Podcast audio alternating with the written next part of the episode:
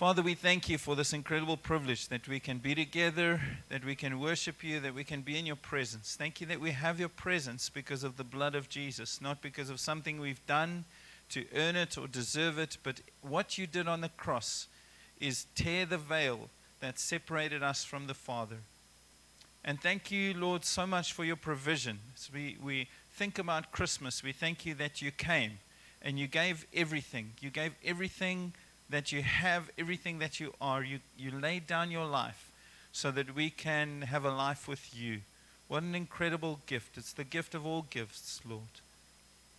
And we thank you today, Lord God, that we have your commitment, that your banner over us is love, that you so loved the world, that you acted out of love. Always you acted out of who you are, and you are love, and you love the world.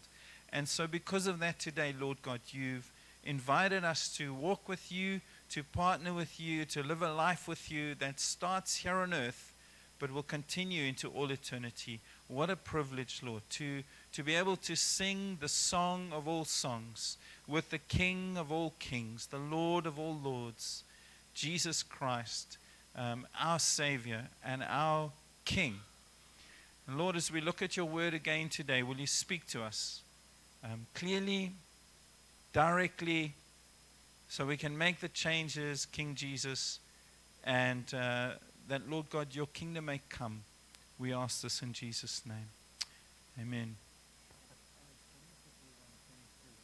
Thank you. So, I've been speaking about this little book in your Bible called Song of Songs, and if you read Song of Songs, um, just kind of generally, you might be either very confused, different portions of it. Um, but it is a book in the Bible, and it's eight chapters in our Bibles um, that's devoted to it. And I think it's, um, you know, I think this is not something new. This song of songs that we've spoken about. We, we said it's a, it's a phrase that the Bible uses about the King of Kings, the Lord of Lords, the Holy of Holies. The song of all songs is humanity and Jesus, the bride and the bridegroom, the song that will be sung into all eternity. And um, I know, like, you know, you have these rhythms in your life. There are weekly routines, um, then you have monthly routines, right? And then you have annual routines. So things that you do once a year or so. And the reason I keep coming back to this is because at the end of every year, I think God kind of helps me to do this little spiritual audit of my spiritual life to see how is my song going? How did I sing in 2022? Do you know what I mean? How did my life sound to the world? How did my life sound to God? Uh, is, is, am I still in line with that song that He's written for my life? And I, I just want to remind us, you know, it's not like um, I'm not talking about the Song of Songs as this life of lives that you can live. You can dream up. If you only had the dream house, the dream job, the dream dog, I don't know, if the dream kids, the dream, I don't know, you live in a dream place. Now that's the real. No, no, without the work that Jesus did on the cross, your life is a funeral song.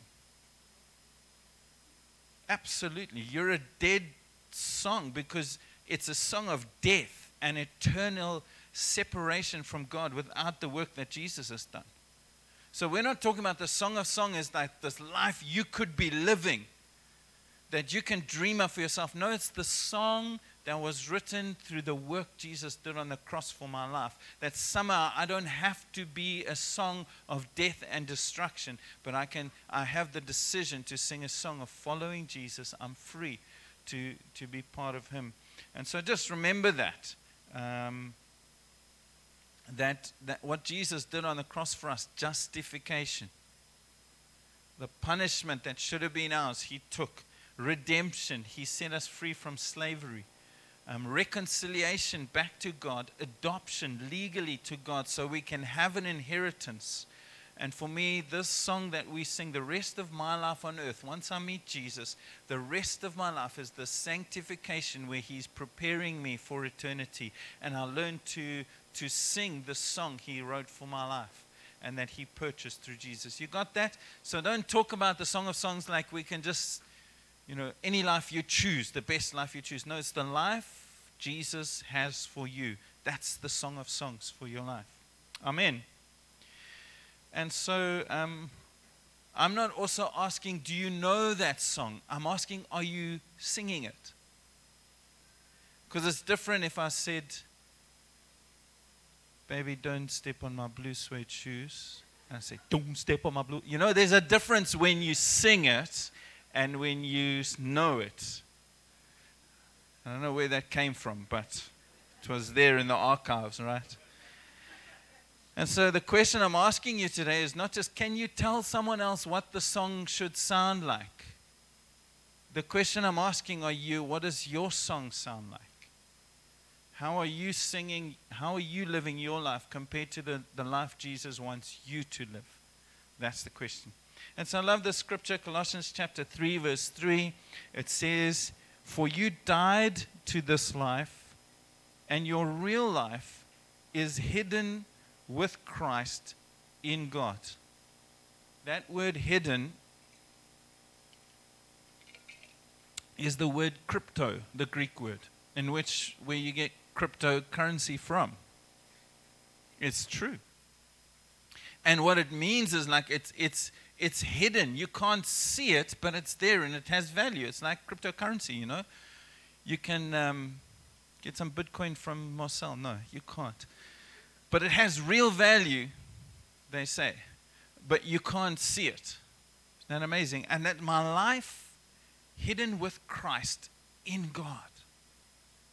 What a fantastic mystery that.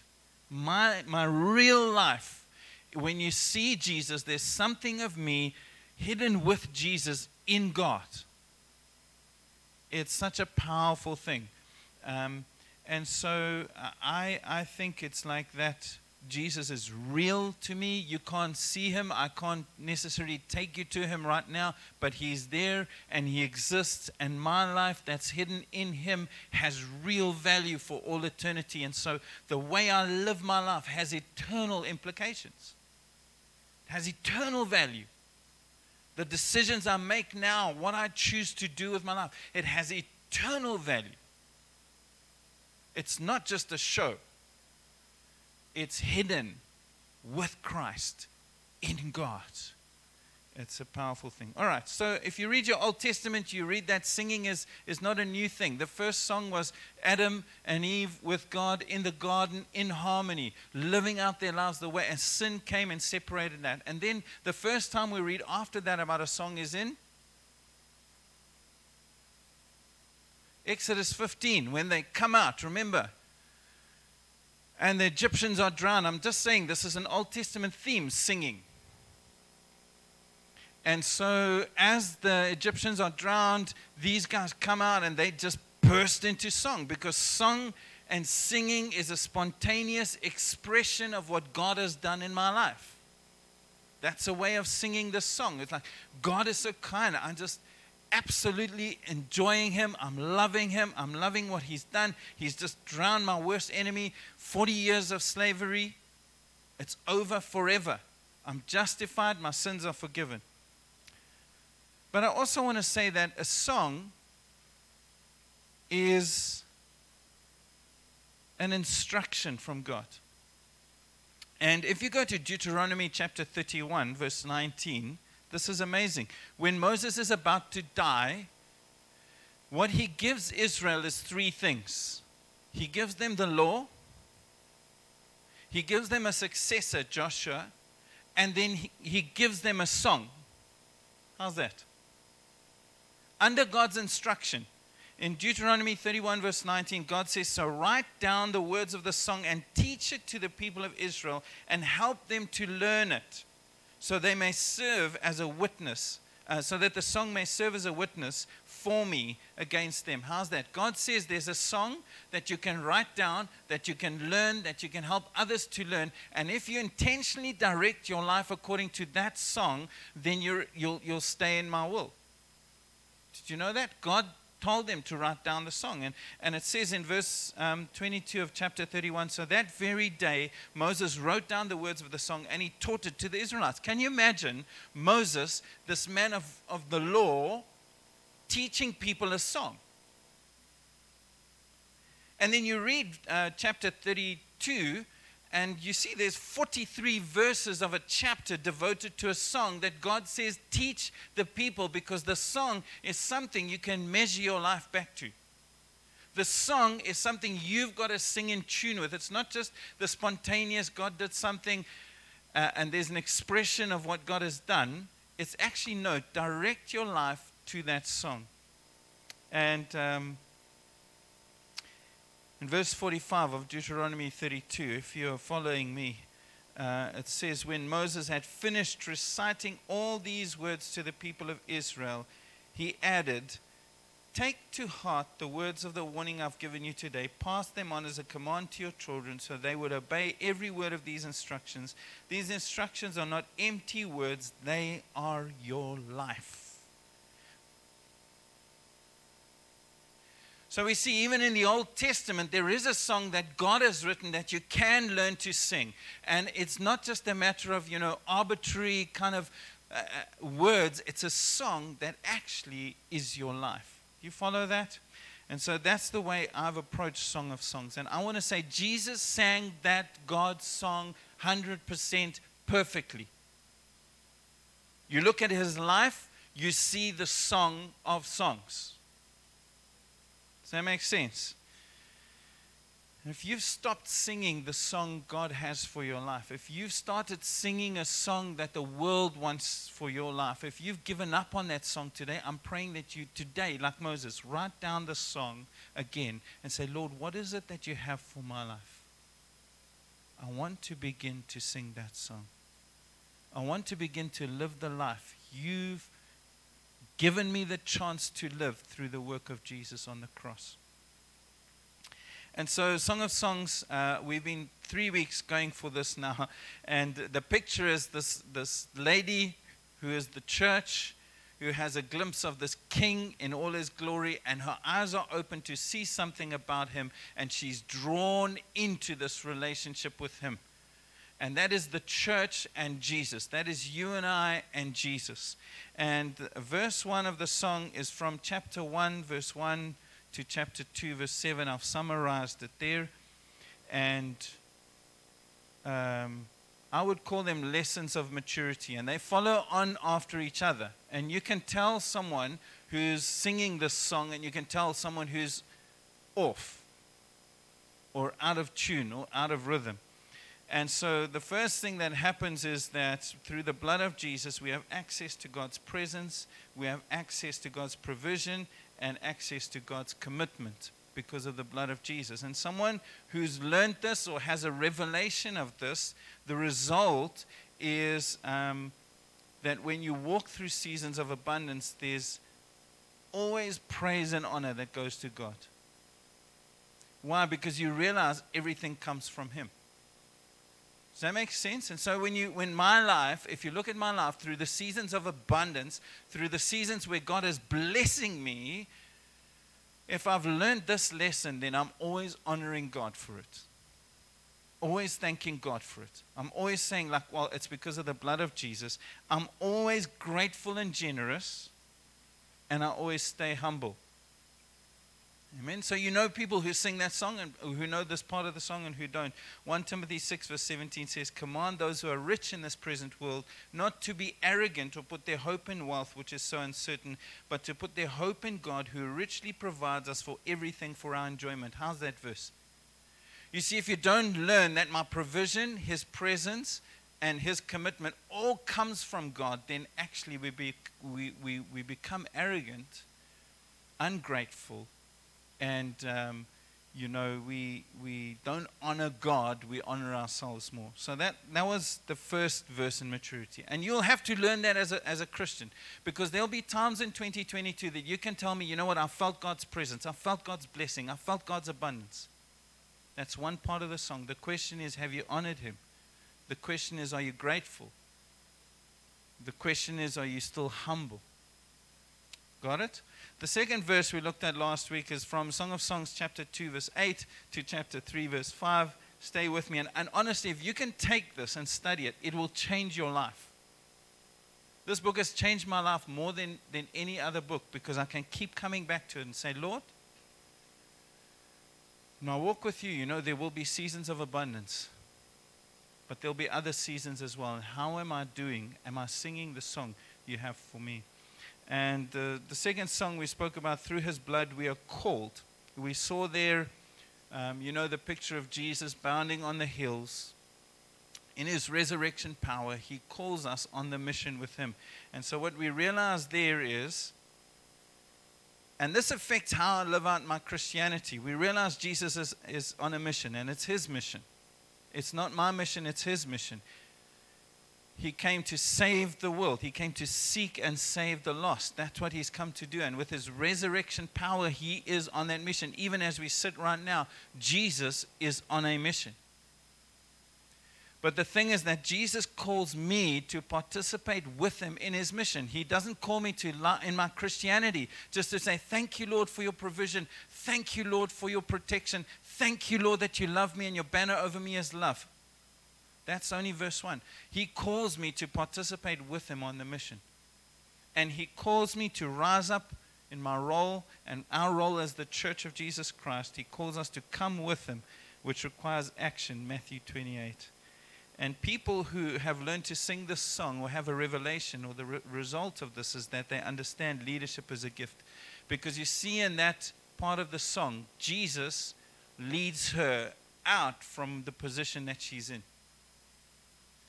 And so, if you understand this leadership, you understand leadership as a gift, you understand that it will always require faith. Let me say this what Jesus is calling us to will always require more resources than we have. What Jesus is calling you to come with Him and do will always require us to have faith in Him and to believe in Him. If it's not, if it's something we could just do on our own without Him, it's not the mission He's called us to. And so He says, Go and make disciples of all nations. That's a big mission. It's a vast mission. But with his resurrection power, he calls us, and if we have faith, we can overcome that fear and we can find his presence in the mission. Amen. So today we're looking at, at the third lesson of maturity or sanctification. And this is learned in the wilderness, it's learned in the desert. And so much of what's said this morning has made so much sense to me. And, and that uh, you can read from Song of Songs, chapter 3, verse 6 to chapter 4, verse 16. Because of his blood, I have access. Because of his blood, I'm called. But because of his blood, he is preparing me for something better. He's preparing me. And that place of preparation is often the desert and the wilderness. Now, I don't know about you, but for me, the wilderness is a scary place. It's a place of scorpions and snakes. It's a place of loneliness. It's a place of lack you know, there's actually just nothing. and so, um, but it's amazing that this is again, Song of Songs is not new. This is the story in the whole Bible. Because in Isaiah 54, God says, Sing, barren woman. In the midst of barrenness, in the midst of nothing, what God is saying, can you still sing the Song of Songs when you're going through the wilderness? That's the question. Yes, there will be times when you walk with Jesus when his abundance is so evident. There will be times when you're excited about the mission that he's called you. But then there'll be times when it'll just feel like a wilderness. And everywhere you put your foot, there could be a snake or a scorpion. There'll be times where you feel like there's just nothing here, just a rock. But out of that rock, he can bring water. Out of the heavens, he can bring bread somehow. And there's a reason for this. And so, Isaiah 54, sing, barren woman. Then it says, enlarge, stretch, don't hold back, lengthen, strengthen. This is an amazing thing. If you look at Jesus' ministry, look at how he sang his portion of the song in the wilderness. In Luke 4, verse 1, Jesus, full of the Holy Spirit, returned from the Jordan and was led by the Spirit into the desert. How's that? He had to learn this part of the song, Jesus. But it says in verse 14, Jesus returned, that same chapter, he returned in the power of the Spirit, and news about him spread throughout the countryside. Isn't it amazing? He was full of the Holy Spirit. He was led by the Holy Spirit. He went into the wilderness and something changed and he came out in the power of the Spirit. Now, I've watched people who try to learn this part of the song. And, like, even the whole nation of Israel didn't sing this properly.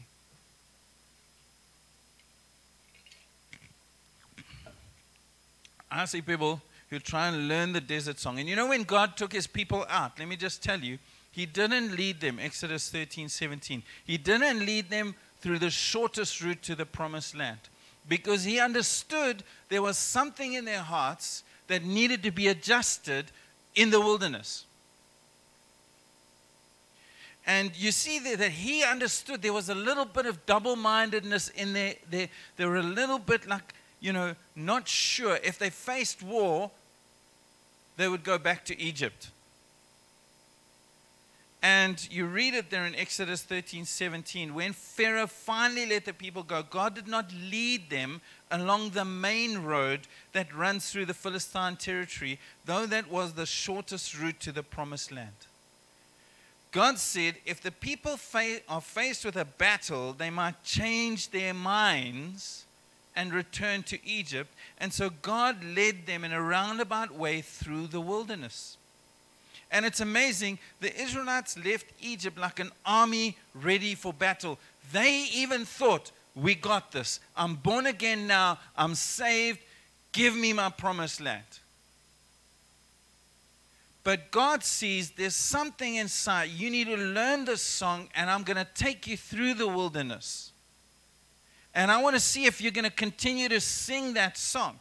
Because when you came out from the Red Sea, you were singing.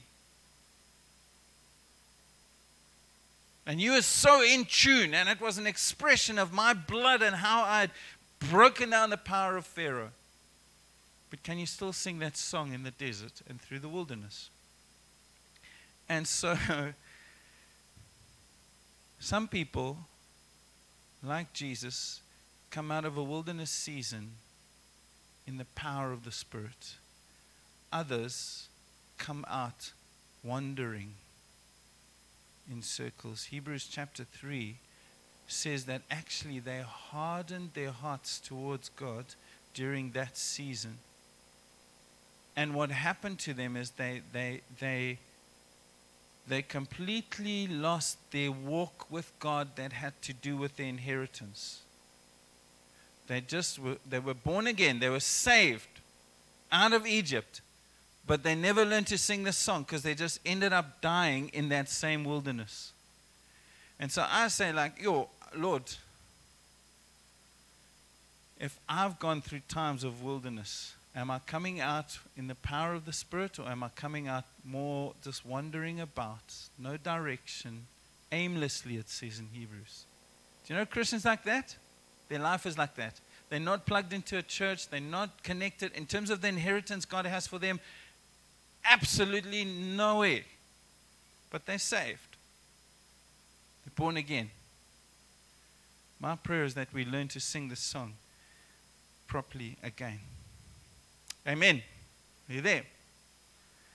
And so let's read Song of Songs. I'll make a couple of comments and we drink coffee. How's that? We good? Depending on who's on duty. so Song of Songs, I said to you, it starts there in chapter 3, verse 6. Let, let's read this verse. And I, I agree with Yonggi Cho, like I said to you, that actually Song of Songs is divided up into seven verses. We put it into eight chapters.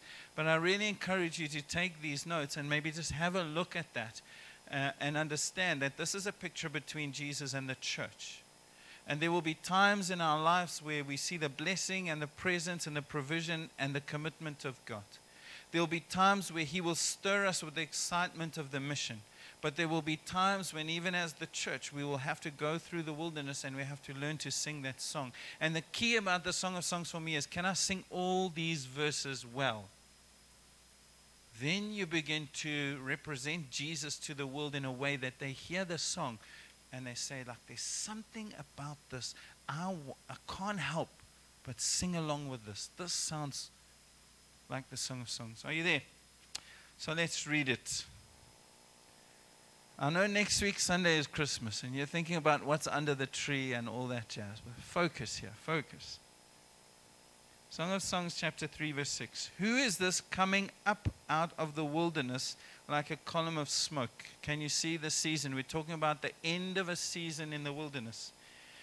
Perfumed with myrrh and incense, made of all the spices of the merchant. There's a very particular fragrance here.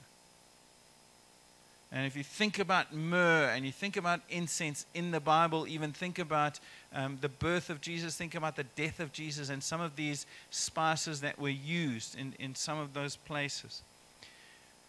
Look, it's Solomon's carriage. So the person speaking here is confused. They're not sure who is this, and we know there are three characters in the story. There's her, there's uh, which is the bride, there is him, which is the king, and then there are the people around them. And in this particular case, they're asking the question, Who is this? I'm not sure who's coming out of the desert because it looks like her, but I also see him. I'm not sure. It's like him in her and she's in him. There's something that's happened as she comes out of the season. And it says, Look, Solomon's carriage escorted by 60 warriors, the noblest of Israel, all of them wearing the sword, all experienced in battle, each with his sword at his side, prepared for the terrors of the night. And then it describes, so it's describing three things for us here. It says, King Solomon made himself this carriage. And so there was a carriage that Solomon made that was undeniably, when you saw the carriage, you know that's the king and he's representing his kingdom. Do you know what I mean? There was no other carriage like that. Solomon made this, and it describes it there. He made it from wood, he made its posts from silver, and its base of gold.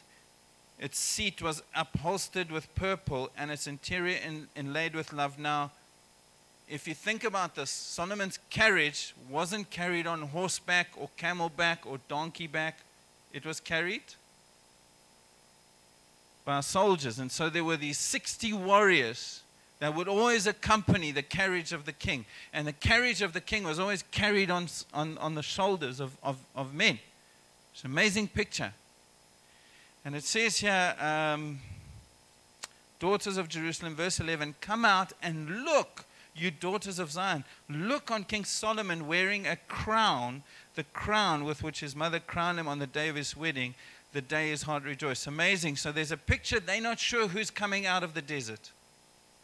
But there are three things that stands out for them. It's this, this Solomon's carriage. It's the 60 warriors, and there's this crown on his head. And then if you go to chapter 4, I'm just finishing that portion. You can read it for yourself.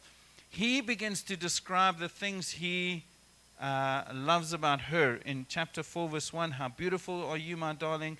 How beautiful are you? And you can read through that because it's the things that are beautiful to Jesus when I'm going through a season in the wilderness. There are things that really bless God about the way I navigate those seasons. And I want to pick out just two verses and point out some things there.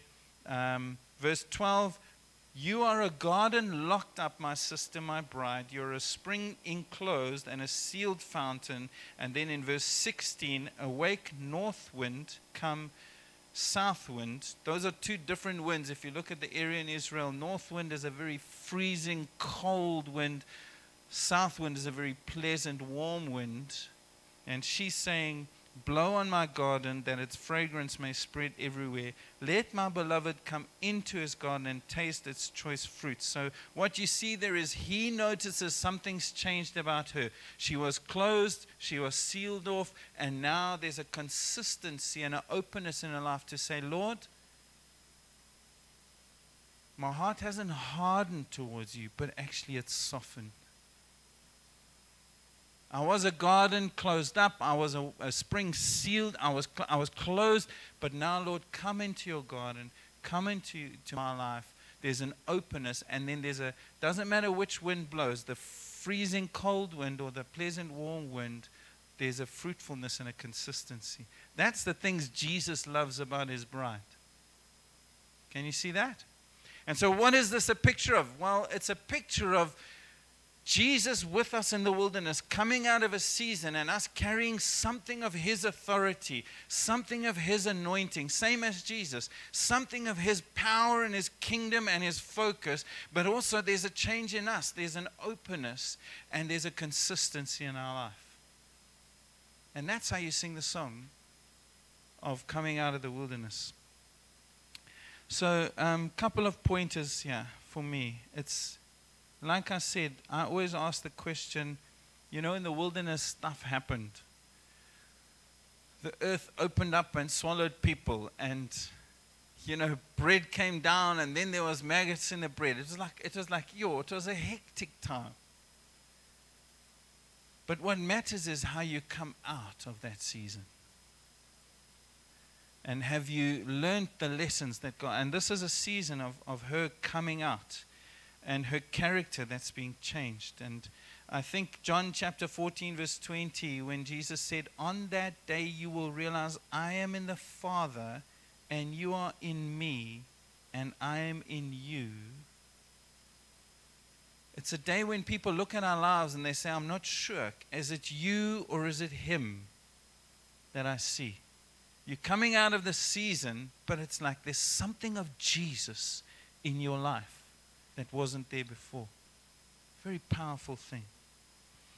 And this description here, I just, um, you realize this myrrh and this incense. If you look at uh, the Bible, you see in Revelation chapter 8, verse 4, that the, the prayers of the saints are mixed with incense. So, so incense is a, pic, a picture of prayerfulness, isn't it? You can come out of a season in the wilderness angry with God, hard hearted, closed off, wandering in circles, or you can come out with this constant prayerfulness. It's rising up to God. You're coming out with more of Christ in you. It's a beautiful thing. And I think for the church, you know, we've been through many seasons as the church of Jesus. We're 2,000 years old.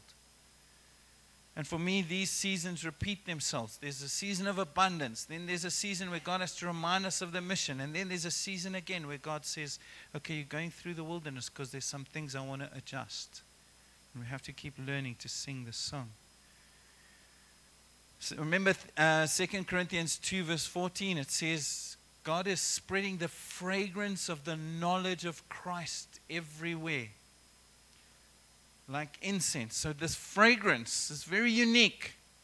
People notice you've come out of a very difficult situation, a season of lack, a season of harshness. And yet, there's something of Christ likeness in you. And the fragrance is one of the knowledge of Christ. You know what I mean? And that's not an academic knowledge, it's an experiential knowledge. I've, I've walked with Him through this, this difficult time. Um,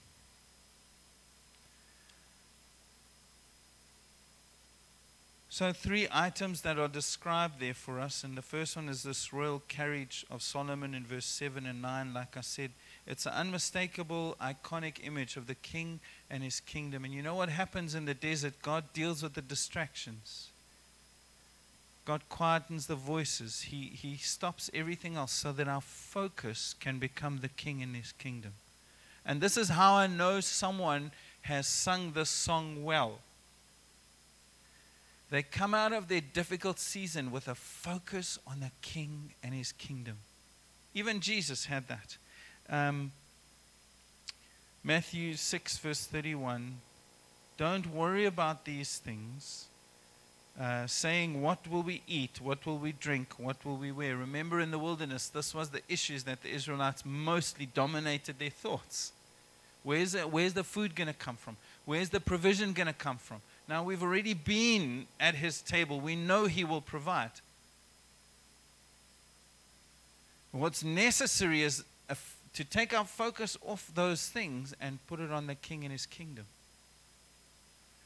And so Jesus says there, these things dominate the thoughts of unbelievers, but your heavenly Father already knows your needs. Therefore, seek the kingdom of God above all else and live righteously, and he, and he will give you everything you need? What dominates our thoughts? Is it the fears and the worries and the anxieties, or have we learnt in the desert? No, the focus just needs to be the king and the kingdom. The king and his kingdom. The king and his kingdom. And for me, I, I've seen in my own life, Lord, when I'm going through a wilderness, is my focus correct? Amen? And then the second thing here are the 60 warriors that's described in verse 7 and 8. Now, these guys, they look like the guy that. Um, remember when we had our UN GGM, there was a security guy protecting the Honorable Jacob. They look worse than him, they look more fierce than him. These are 60 warriors that whenever you saw the king in the kingdom, you saw these warriors. It's an authority of the kingdom.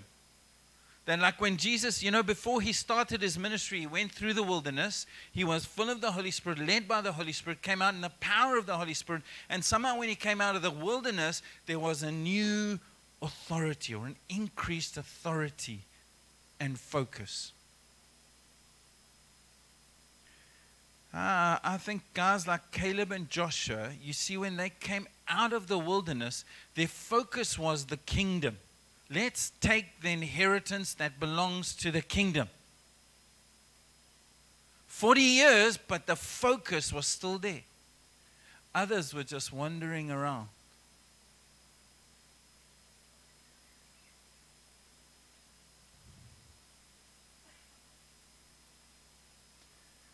But also, what I realized about Caleb and Joshua and Jesus, when they came out of their season in the wilderness, there was an increased authority. Somehow, Joshua could take cities like Jericho that no one else could.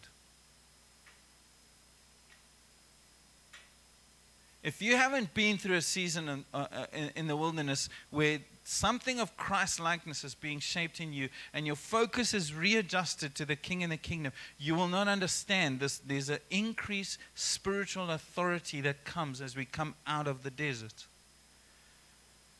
There's an effective spiritual warfare that we learn in the wilderness. Now, you would say to me, okay, Donnie, well, no battles were fought in the wilderness. When they were in, with Pharaoh, God challenged the, the, the, forces there. And when they were in Canaan, they had to go and fight. But there was one battle that was a model for all warfare that was recorded for us that happened when the Amalekites attacked them. Can you remember that?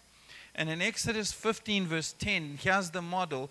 Joshua fought the Amalekites as Moses had ordered, and Moses, Aaron, and Hur went to the top of the hill as long as Moses held up his hands, the Israelites were winning. But whenever he lowered his hands, the Amalekites were winning. And when Moses' hands grew tired, they took a stone and put it under him, and he sat on it. And Aaron and Hur held his hands up, one on one side, one on the other, so that his hands remained steady until sunset. So Joshua overcame the Amalekite army with a sword. So, what this is is a model of spiritual warfare that my hands always need to be raised to heaven in worship and surrender if I'm going to win the battle.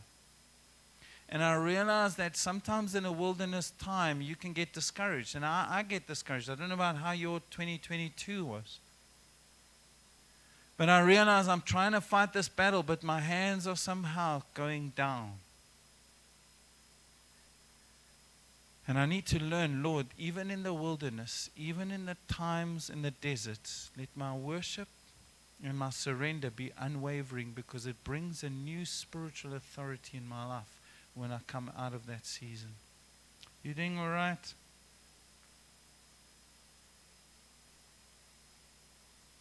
So I listen to how we speak, and I realize when I'm getting this song wrong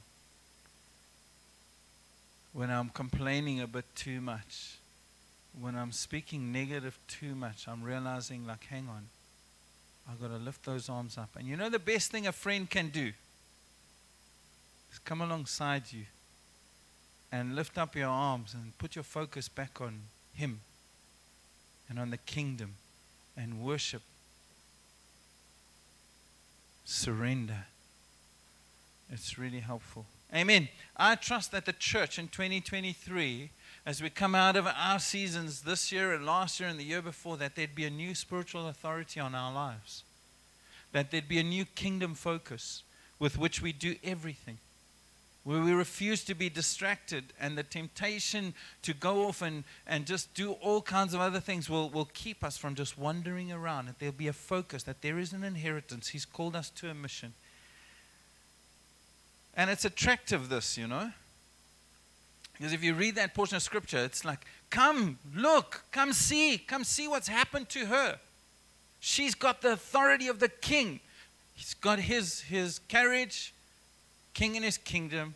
She's got the 60 warriors around her, the same spiritual authority, and she's wearing the same crown, the crown of Solomon, which is this anointing. Isn't that amazing with Jesus after he came out of the wilderness? They say there's something different about him. He's not like our teachers, he teaches with authority. And then the power of the Lord was present to heal. It was just flowing from him. When the woman touched him, he said, Power flowed, power flowed. New anointing. They, they just recognize the crown of the king on her. Who is this? Who is this coming out? Is it Solomon or is it her? It's him in her and she's in him. And there's, there's this beautiful song coming out of the desert. It's a beautiful picture. I love it. I always ask myself, Lord, how am I handling my desert season? Got to make sure my arms are up. Got to make sure King and Kingdom is focused. And got to make sure, like in chapter, how's this verse in chapter 8, verse 5 of Song of Songs? It says, Who is this coming up out of the wilderness, leaning on her beloved? Isn't that cool? So it's a new faith and a new trust that releases that anointing. Cool. And then the next part there, he's describing her, like I said. And I love those two verses. Verse 12, it says, You're a garden locked up, my sister, my bride. You're a spring enclosed, and you're a sealed fountain. Isn't it amazing? Sometimes we go into a desert season closed. And and that desert season can make us even more closed and even more sealed up and even more um, what's it here enclosed and sealed and locked up and locked down and but I love this passage of scripture because um, in verse 16, just a couple of verses later, what he notices about her and what he, you see, what the people are describing about her is the, the part of the king they see in her. And that's what G- people need to see in my life. They need to see that spiritual authority. They need to see that focus of the kingdom. They need to see that anointing. That's what they see. Jesus in me. But my life is also hidden in Him. And in that way, there's some things that Jesus sees that no one else sees. And part of it is how closed and how open you are to Him. And that's why, again, I can, I can tell people who sing this verse really well. There's a soft heartedness and an open heartedness to Jesus, to the King. They're not closed up, sealed up. This is the problem I have with religion. Because religion compartmentalizes Jesus. Like you, on a Sunday, Jesus lives here, we come here, we meet with Jesus, and then Monday we go where Jesus doesn't go. And he doesn't see and he doesn't know, and he's not part of that. And I'm thinking to myself, that, that, that's the problem. Because religion compartmentalizes, and then what we do to God is we say, okay, God, of course, you can speak into my life, my spiritual life, but not any other part of my life. Well, actually, that's not making him king at all. That's just giving him a portion. King is not like you can have that if you want that, but not this. And actually, in the wilderness, we come right down to it. Are you open? Or are you closed?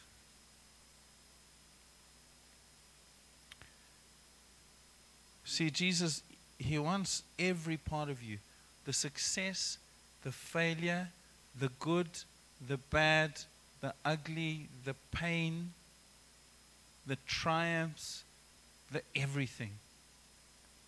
And all he wants from a bride is that responsiveness to say, I'm open, I'm open.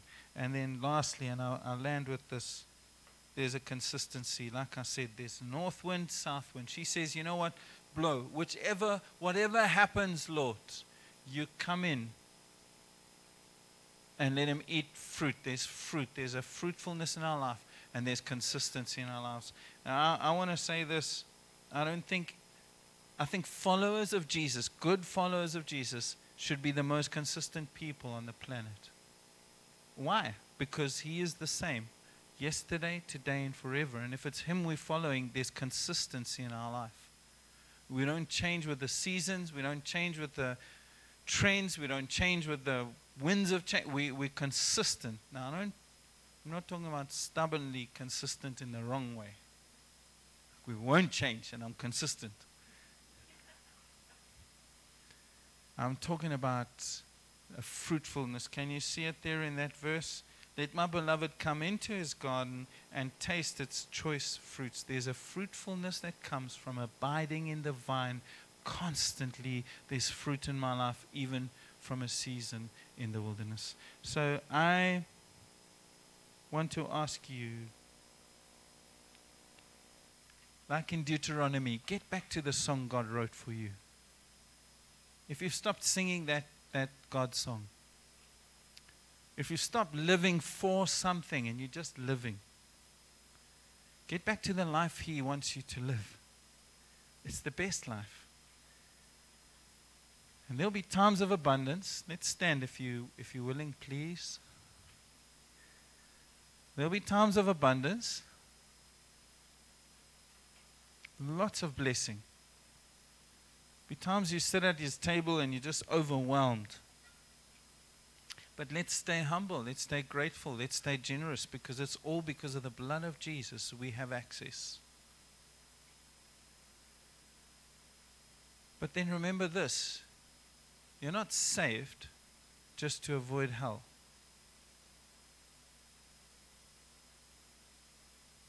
You're not saved just to not be a funeral song or a song of destruction. You're saved because He's called us to participate and partner with Him on the mission. What did I say? Okay. Work with me, Jackie. But thirdly, I want to say there'll be times, honestly, it'll feel like a wilderness. And I, I don't know what your wilderness looks like. There are many places described on the journey. You know, the waters of Marah, bitterness, and there's many places in that wilderness. And all that we know is that water comes from the rock and bread comes from heaven. It's His provision in that time. That's all we know. And what we got to do is say, Lord, let my focus be on the kingdom. You know? Let me learn that spiritual authority of surrender and worship. That's where my authority comes from. And Lord, that anointing comes from being full of your Holy Spirit. So, Father, we thank you. So, we heard this morning that we are part of your song. It's a song that stretches into eternity.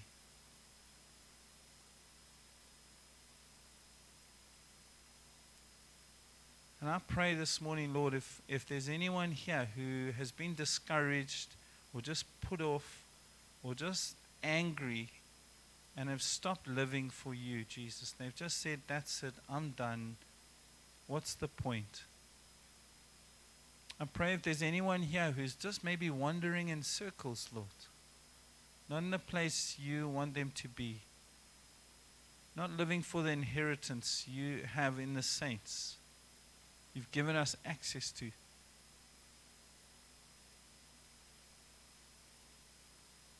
anyone who feels disqualified, we thank you that it's only because of the blood that we have access. It's only because of the blood that we are called. It's only because of the blood of Jesus that we are prepared for what lies ahead. Just for a moment, guys, don't be distracted. Just allow the Holy Spirit to do what He wants to do.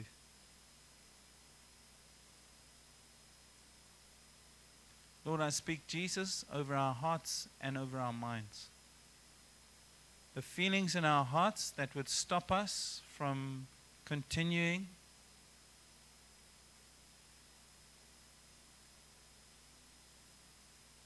The reasons in our minds that would prevent us.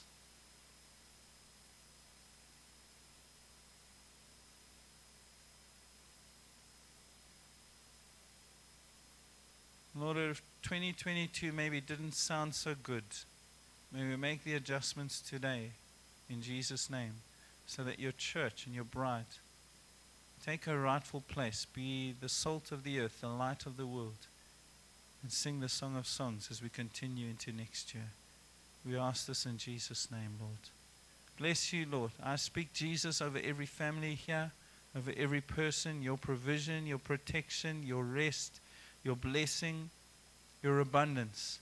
And even for those that might be feeling like, Lord, this is a wilderness season, maybe even for those who you're calling and feeling the challenge of the mission of what you're calling us to do next year, I pray, Lord, that we just stay in tune with you, that we just follow you, Jesus, that you've sung the Song of Songs for us, that we can follow the life of Jesus, that you will make us into what you want us to be. And every distraction, and every discouragement, I pray in Jesus' name, Lord, will you break that off us? Break the chains. Bring liberty. Bring freedom, Holy Spirit, I pray. There's no condemnation. Lord, you constantly, constantly, constantly on a mission, inviting us to, to come and partner with you, sing with you into eternity, Lord, even till the end of the age, Lord, there are those who sing, Holy, holy, holy is the Lord God Almighty. There is new revelation. There is a song you invite us to sing that lasts into all eternity. And how we live our lives here on earth, Lord, it does make a difference. Pray for all the frustration, the anger, the bitterness, the discouragement. Lord, for us to drop those notes and those keys and and be, and Lord just pick up the song again. I'm going to live for Jesus. And live for what Jesus has called me to live for. Not just what I can get out of it.